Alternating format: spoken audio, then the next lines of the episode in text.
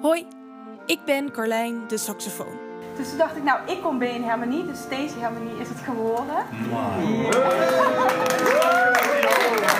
En ik heb al heel lang niet meer saxofoon gespeeld, dus ik, hoop dat er wat gelukt In de podcast In Harmonie ga ik op zoek naar het geheim van samen muziek maken. Naar de kracht van een vereniging, een traditie.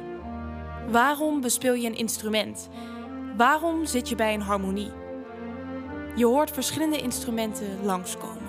En als je dat van nul aan door de jaren heen hebt opgebouwd, blijf je dat doen, want dan is het net zoals ademen. Je ontspanning, voor mij je agressie in kwijt te kunnen. Om even te zeggen van even zen, even terug naar wat we toen hebben geleerd. Iedereen is weer hetzelfde. En dat is geen harmonie.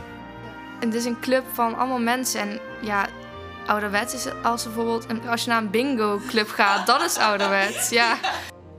Ik denk dat ze me tussen vier planken moeten afvoeren en dan stop ik pas met muziek maken.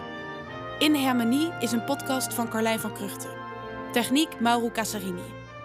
De podcast is mede mogelijk gemaakt door Cultuurmakers Maastricht, gemeente Maastricht, Limburgse Bond van Muziekgezelschappen, Brand Cultuurfonds, Stichting Edmond Hustings en Via Zuid.